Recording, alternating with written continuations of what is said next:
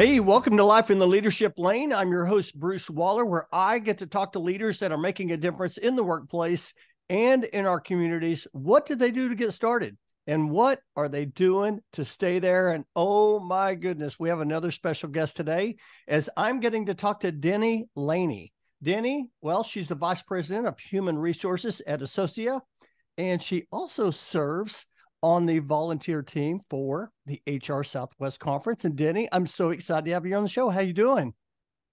I'm really good. Thank you for having me. It's great to be here. I love starting this show reflecting. I was thinking about a couple things. And first and foremost, we've known each other for a long time. But I remember the first time I met you, and I want to see if you remember this.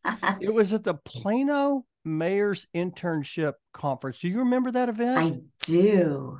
Yeah, I had a chance to like MC that event, and you were one of the panelists. Absolutely. Yeah, that was. I remember you being there. I didn't realize that was the first time that we met. Yeah. Well, that may not have been the first time, but that was a memorable time. And I remember thinking, oh man, Dennie's got incredible energy. I just love that. I want to get to know her more. And then, of course, we recently saw each other at Cindy Lou's Toast for a Cure event, LLS fundraiser. That was a great event, wasn't it? It was amazing, more amazing than I would have even imagined, because I was very much so looking forward to it, but it turned out to be like a wonderful, wonderful event.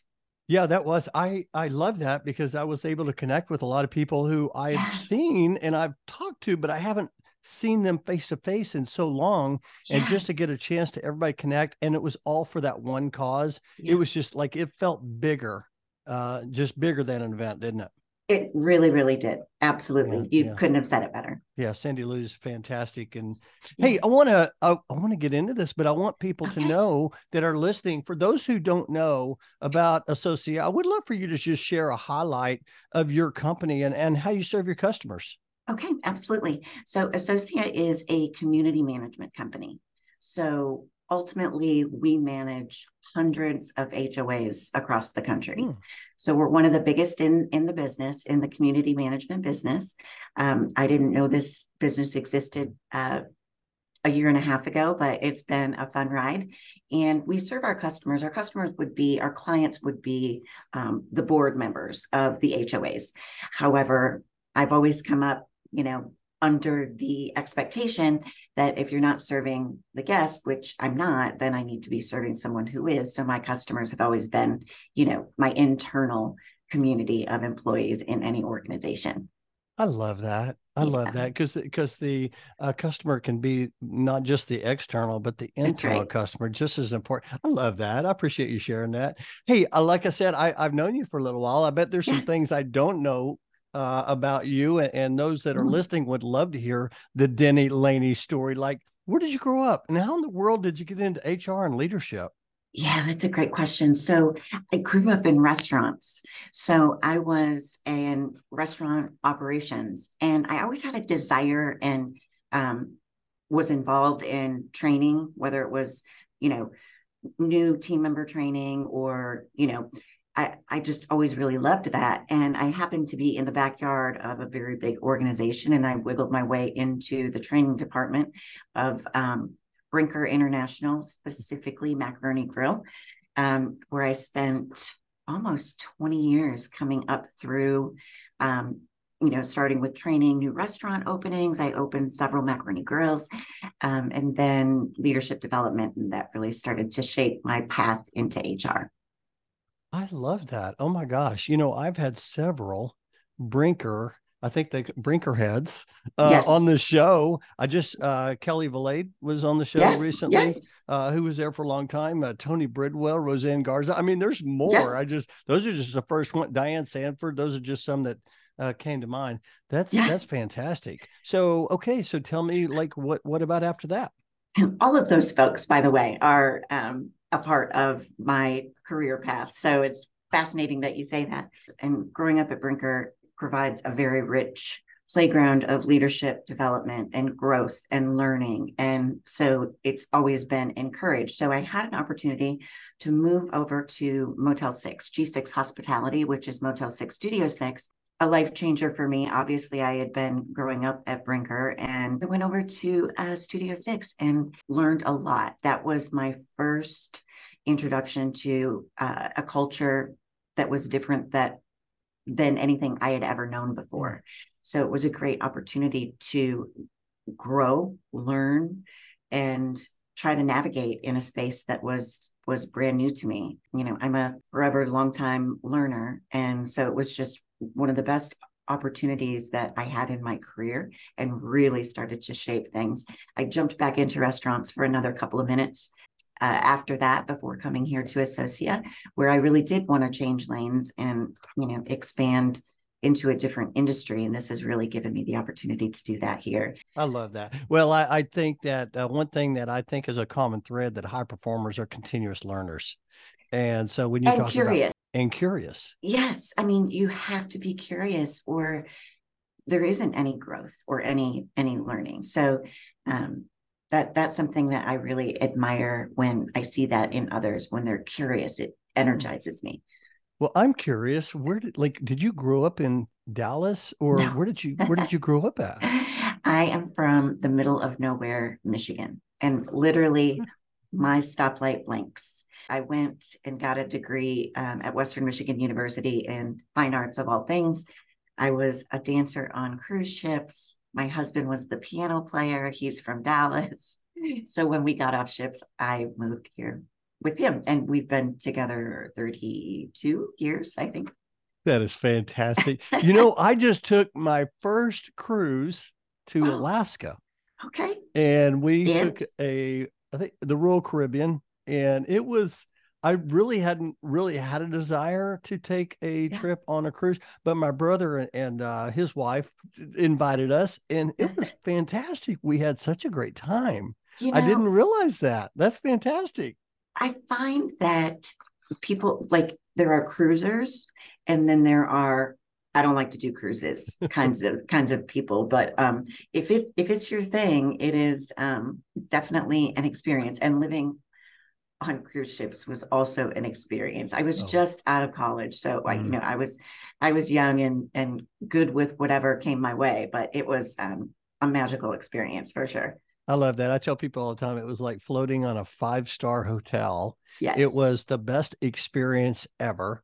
And I just loved it. And everybody working on the ship was delivered this 5-star experience. They just loved what they did. It was fantastic. You know, I've had another guest from Michigan, Mary Dale, HR leader from Michigan as well. And so I have never been to Michigan. Like, I have this bucket list of these areas, the different states that I'm trying to hit all 50 states, and I'm about 15 away, and Michigan's still one of those states. Well, do you ever get back? You have to go like on this side. Don't go on this side. Go on this is really pretty up here. And that's how everybody does the states. This is a really good side. So stay on Lake Michigan. I love that. I get back there all the time. I have a family that is they live within 5 miles of each other. Mm. And my niece lives across the street from my brother. I've got a niece and 4 nephews and 7 greats. So I will be there in just a couple of weeks. I love that. Well, let me ask you this. I always like to talk about purpose. I mean, here you are, you know, you're advanced in your career, you're doing some amazing things, but I always like to ask, was there like a moment when you found your calling, you found your lane, your purpose in your career? Was there a moment, or were the moments?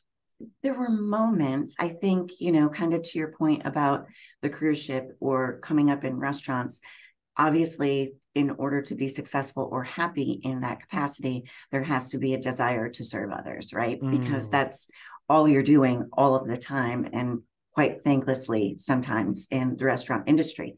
After my husband and I, became very clear for us that children weren't going to fit into our side of things. So as my niece and nephews were coming up, I went through this generational training at Brinker, and generational differences. It was kind of the beginning of when people were starting to talk about that, because this was a very long time ago. I started practicing that content on my niece and nephews, and it was like working for a lack of a better term, but they were responding to me in a very real, like, authentic way. And it kind of dawned on me like, okay, I could start applying this stuff, because, you know, we all go through so much leadership development and training and concepts and models and tools. It clicked for me that the application of those things really worked, I think, was when I started finding my interactions with people more meaningful, because I was able to practice some very, very simple, in many cases, models, or, you know, using tools that were provided to me. And, you know, that was really kind of the moment that it switched. If you really do these things, it really does change the lives of the people that you're interacting with. I love that. You know, I wrote down, you have to have a desire to serve others. Mm-hmm.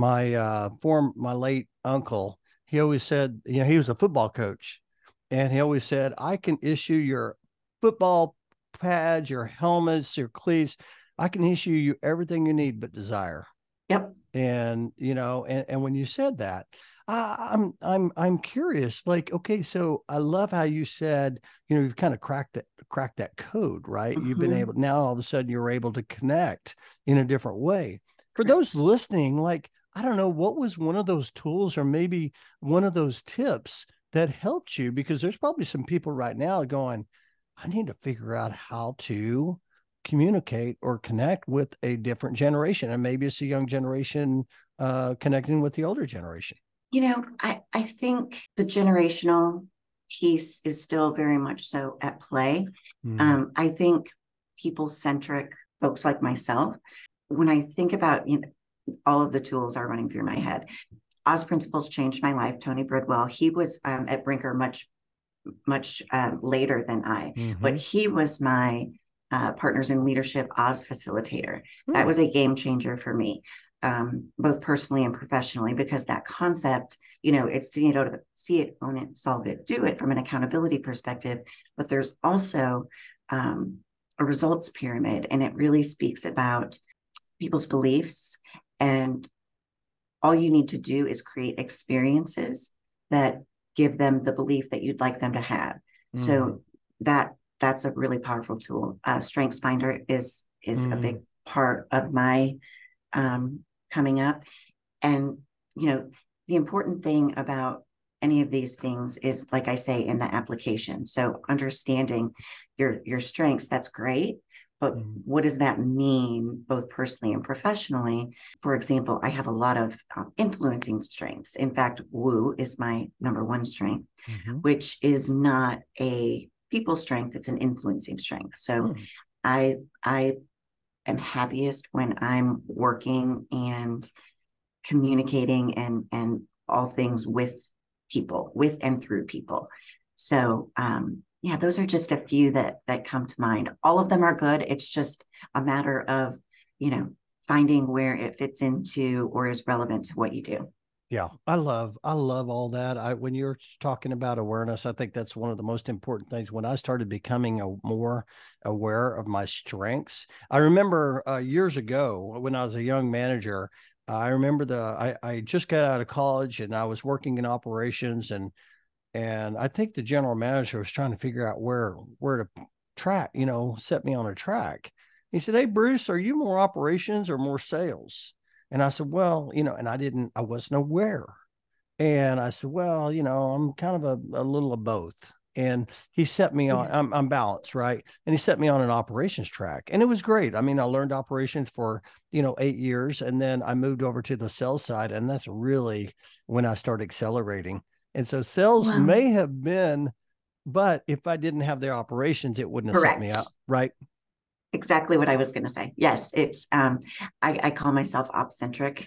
I don't know if that's a word. I made it up, but I love it.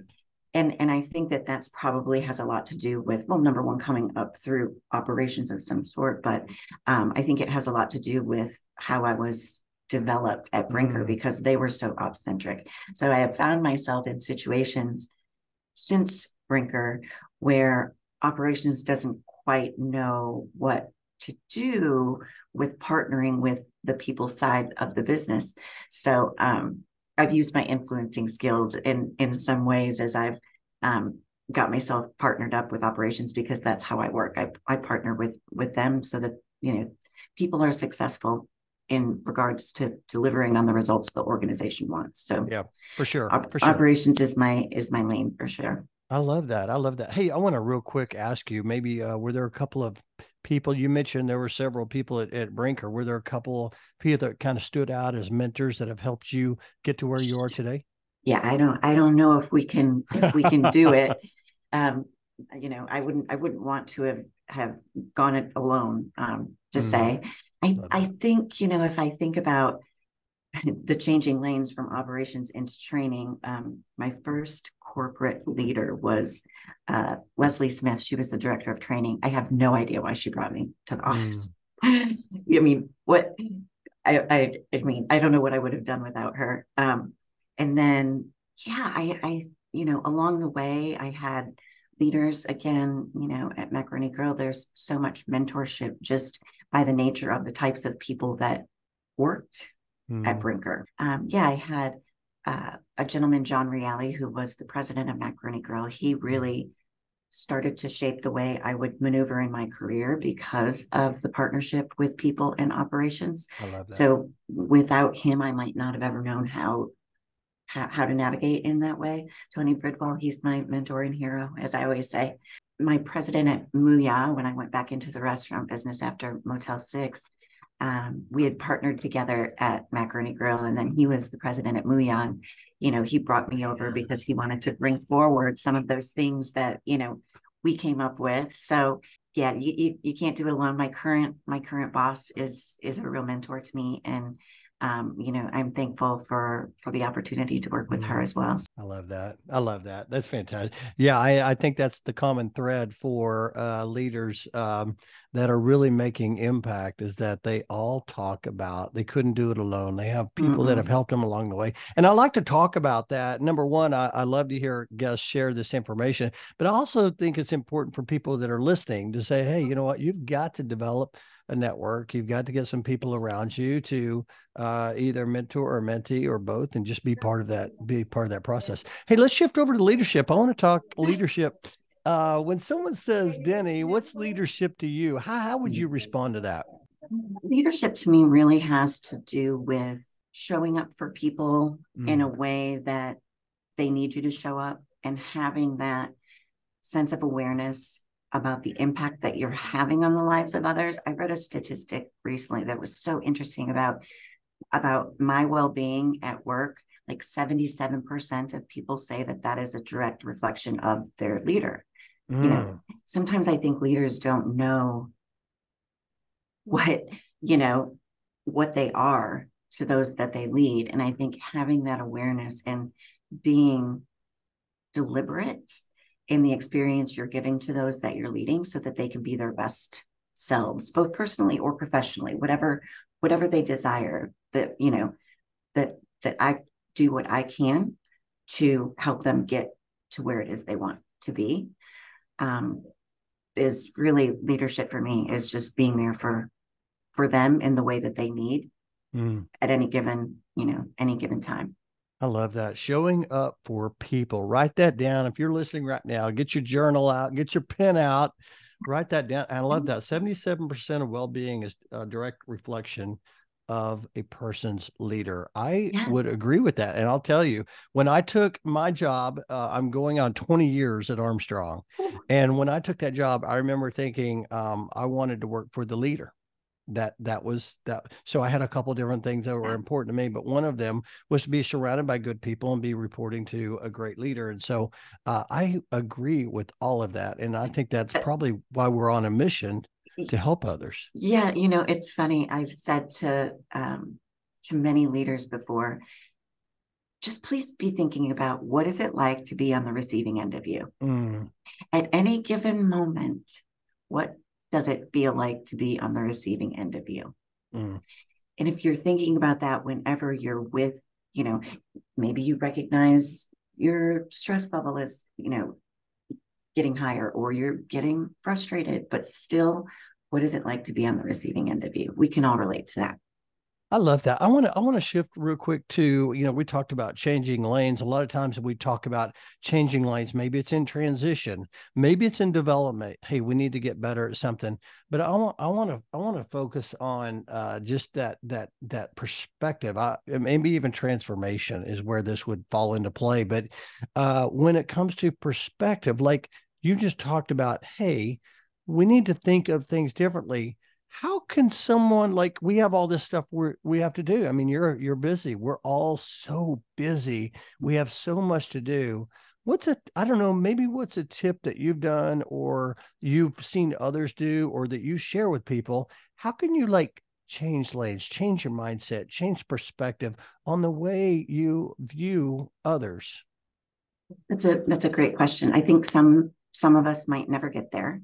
You know, it's really a choice. And, you know, this is what I say, you know, you have to care. You know, if I'm talking with one of my employees about a challenging leader that they have at one of their branches, let's just say, and I kind of take a step back and go, do they care? Because if they don't care, then this point is probably moot. And, you know, there's not going to be a lot of mindset change, or there's not going to be a lot of growth. You know, I think listening, being a really good listener and letting people feel heard and making sure that they feel seen is helpful, because without trust, there is no real belief that what I need to do or my thinking needs to change. And so, you know, I'm really big on building, you know, that trust of safety.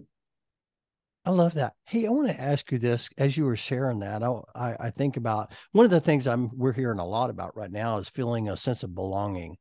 Yes. And, you know, it's when people were maybe come up to you, or maybe there's some listeners out there right now, they want to feel like they belong to something bigger. Like, I don't know, what's some perspective that you share? Like, how can they change lanes? I mean, I guess the question is going to be, how do they know whether they need to change their perspective or change their mindset, or maybe they just need to change their job or what they're doing? Any thoughts around that? I do. So when I think about, you know, feeling a part of something bigger, I believe it's really important for leaders to help connect people to what they're doing as it relates to a bigger purpose. So, you know, I don't know if you're, you know, serving an HOA board, or you're serving, you know, a customer who's ordering a burger, or whatever those things are. There's got to be a bigger, more global picture of how I fit into this, and how what I'm doing serves others and is important to an organizational, you know, mission, vision, values, tying that. Those can be really powerful things if they're really in play. You know, they can be buzzwords too, but if you really do have a mission and bringing people along and how they fit into being a part of that mission, I think is really, you know, powerful and valuable for people. Yeah, I love that. And I think that's important. I think people are just trying to figure out how to, like, feel connected to something bigger. Like, I feel like I'm part of something bigger. And, you know, you mentioned values, and, you know, we all have the values on our walls, but how can we relate those values and share those stories to where people can really feel that sense of, you know, I don't know, community.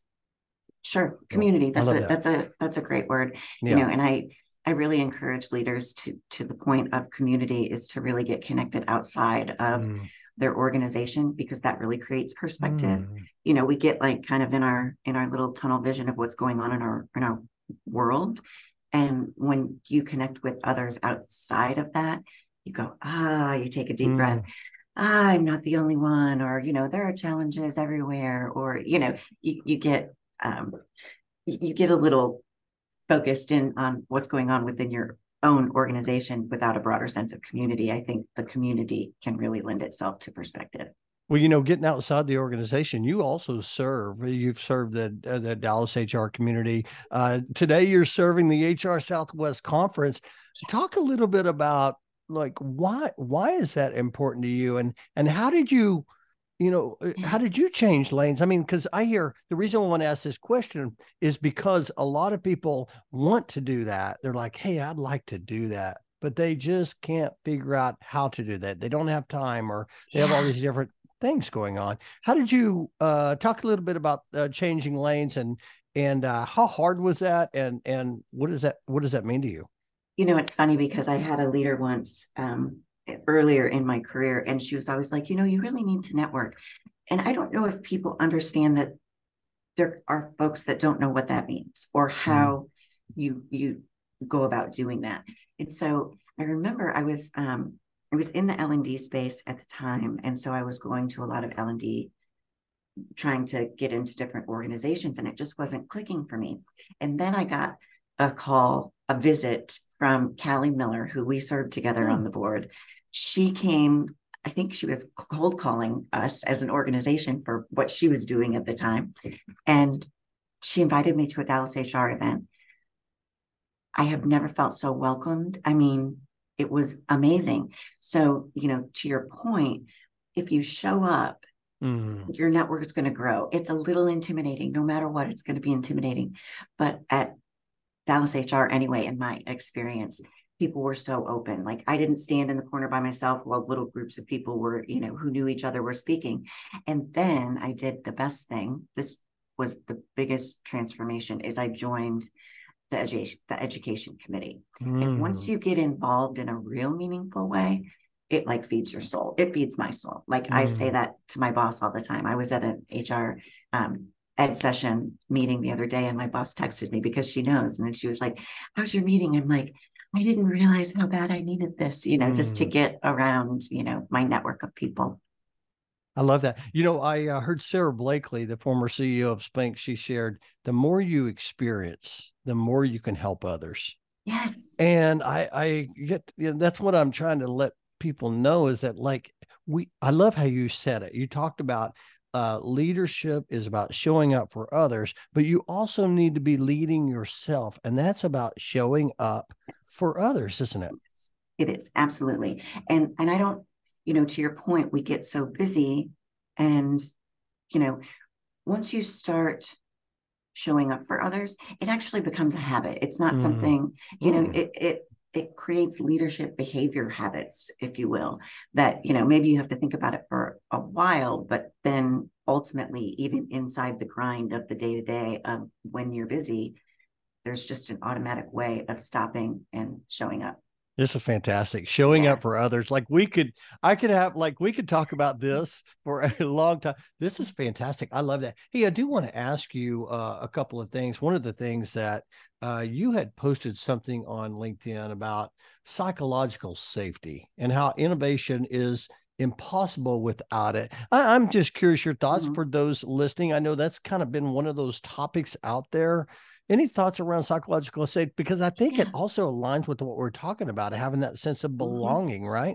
Absolutely. You know, it's funny. I think I came across psychological safety during COVID in some meaningful kind of way, because I think that social injustice and all of the things that started happening, we started engaging differently as in the workplace, if you will.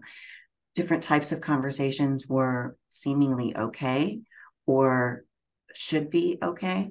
And so it made me start thinking about psychological safety and how, if I feel like anything I'm going to say is going to be not only just judged or shut down, but just, you know, not listened to, then number one, there's no trust. And, you know, when there's no trust, there's no innovation and there's no collaboration, because you can't have innovation without collaboration. So you need to have those walls that are broken down that allow people to feel free to come to the table, all of the same opinions are the same regardless of who you are in the organization.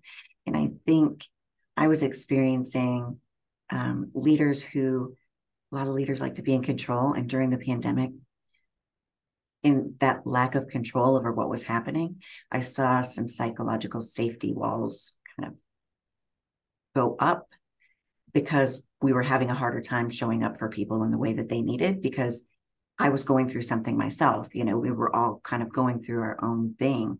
And so, you know, I just think of psychological safety as a space that's safe and isn't going to be, you know, ideas and thoughts aren't going to be judged, or all of those things will be heard, regardless of whether we apply them or not, they're heard. I love that. And, you know, we talk about, you know, even when people feel like, hey, I belong to something bigger. A lot of times it's just what you said. Hey, my voice is heard here. My ideas are heard. Maybe they're not used, but they hear me and they respect it and they value me doing that. And I love everything you're sharing. Hey, what about, last thing before I change lanes here or shift. Hey, I want to ask you, like, what about for people that are listening right now and they are dealing with that? Like, they're going to a boardroom, and I've seen this before where I'm like, hey, let's bring this up. And someone says, no, don't bring that up. Just report your numbers. And that's all they want to hear. How does somebody like get through that? Any thoughts around that?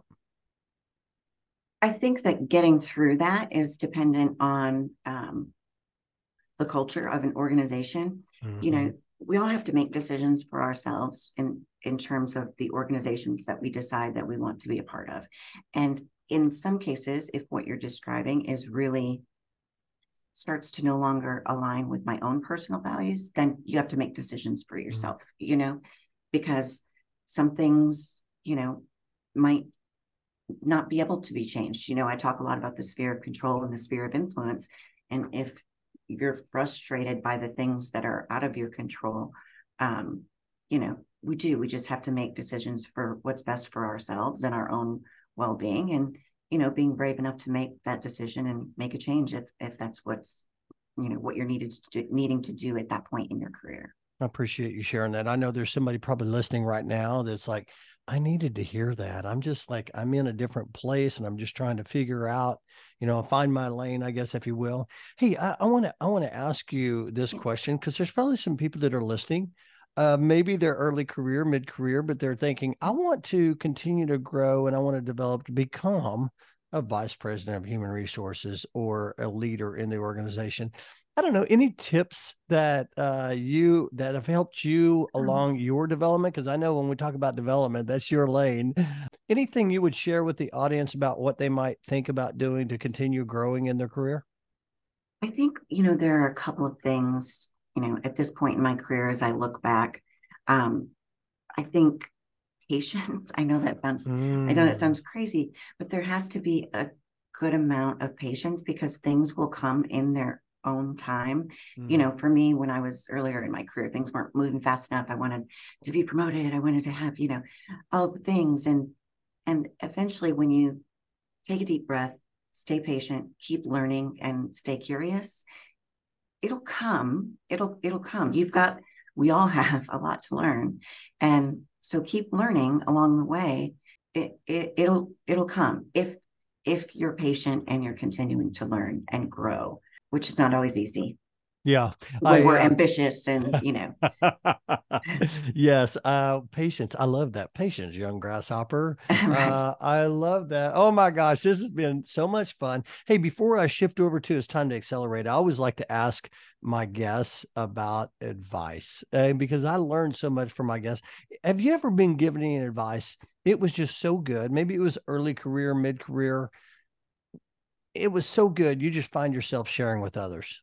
You know, it's all the things that we've been talking about, you know, like the be patient or being given opportunities. You know, it's been more than words. It's been actions for me, just in that being given opportunity is like better than any words could be, you know, so not necessarily one thing, but I just think, you know, that whole idea of being patient and making sure that your number one thing is to serve others and not yourself, I think is something that is advice, or, you know, an experience that I had at Brinker, when it really was about others.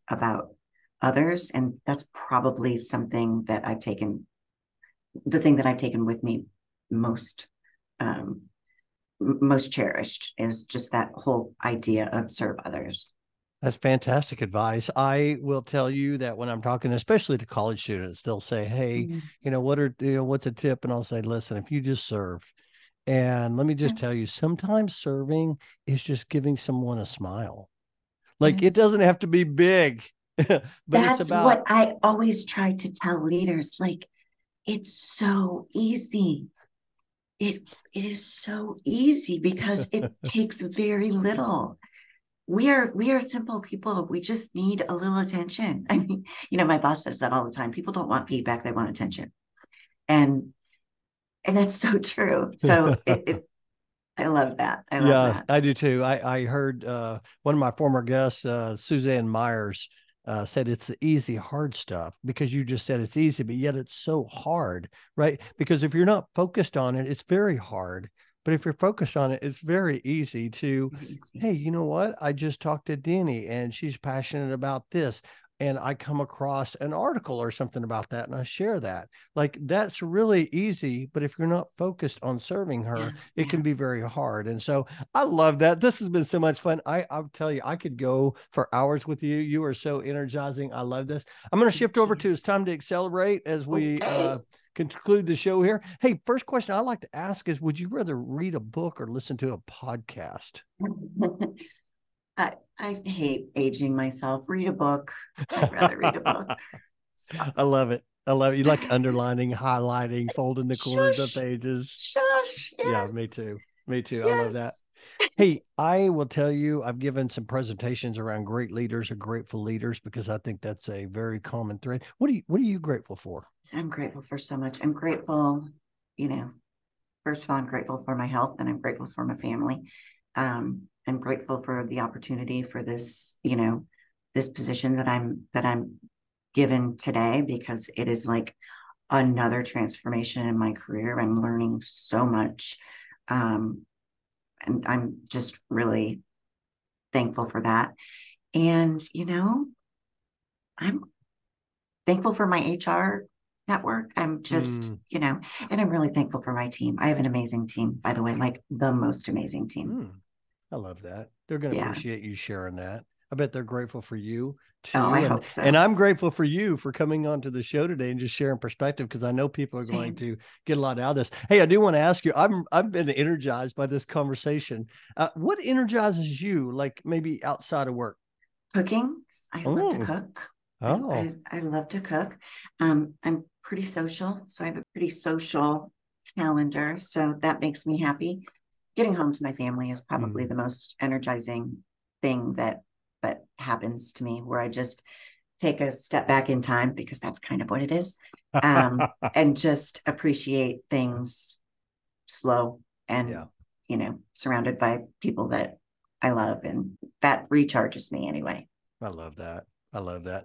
Hey, last question. Dennie, 10 years older, is around the corner knocking at your door, and you're going to go answer that door. What's she going to tell you? I think she'll say, you are good enough. Like, don't fret. Stop fretting. I love that. Don't fret. It's going to be okay. That's right. You're good enough. You've done a good job. I love that. This has been so much fun. I appreciate you coming on the show, sharing your perspective. Hey, someone heard you share something today that they're like, you know what? I want to connect with Dennie. I want to follow Dennie. How's the best way for someone to connect with you? LinkedIn. I'm on LinkedIn all the time. So yes, absolutely. I'd love to hear and connect with anyone who is so desires to. That'd be awesome. Love that. I will put your link in the show notes. And when you connect with Dennie, be sure and let her know you heard her on Life in the Leadership Lane. Let her know like something she shared. That makes the connection so much deeper. And so again, I appreciate you. I appreciate everything. I can't wait to see you at the HR Southwest Conference. That's coming up October the 15th through the 18th. If you want to know more, you can register at hrsouthwest.com. Get involved. And hey, it's going to be a great time. So Dennie, I appreciate you. And mostly I appreciate your friendship. Thank you. Same. I appreciate you, Bruce. Awesome. I can't wait to share this. I'll talk to you later. All right.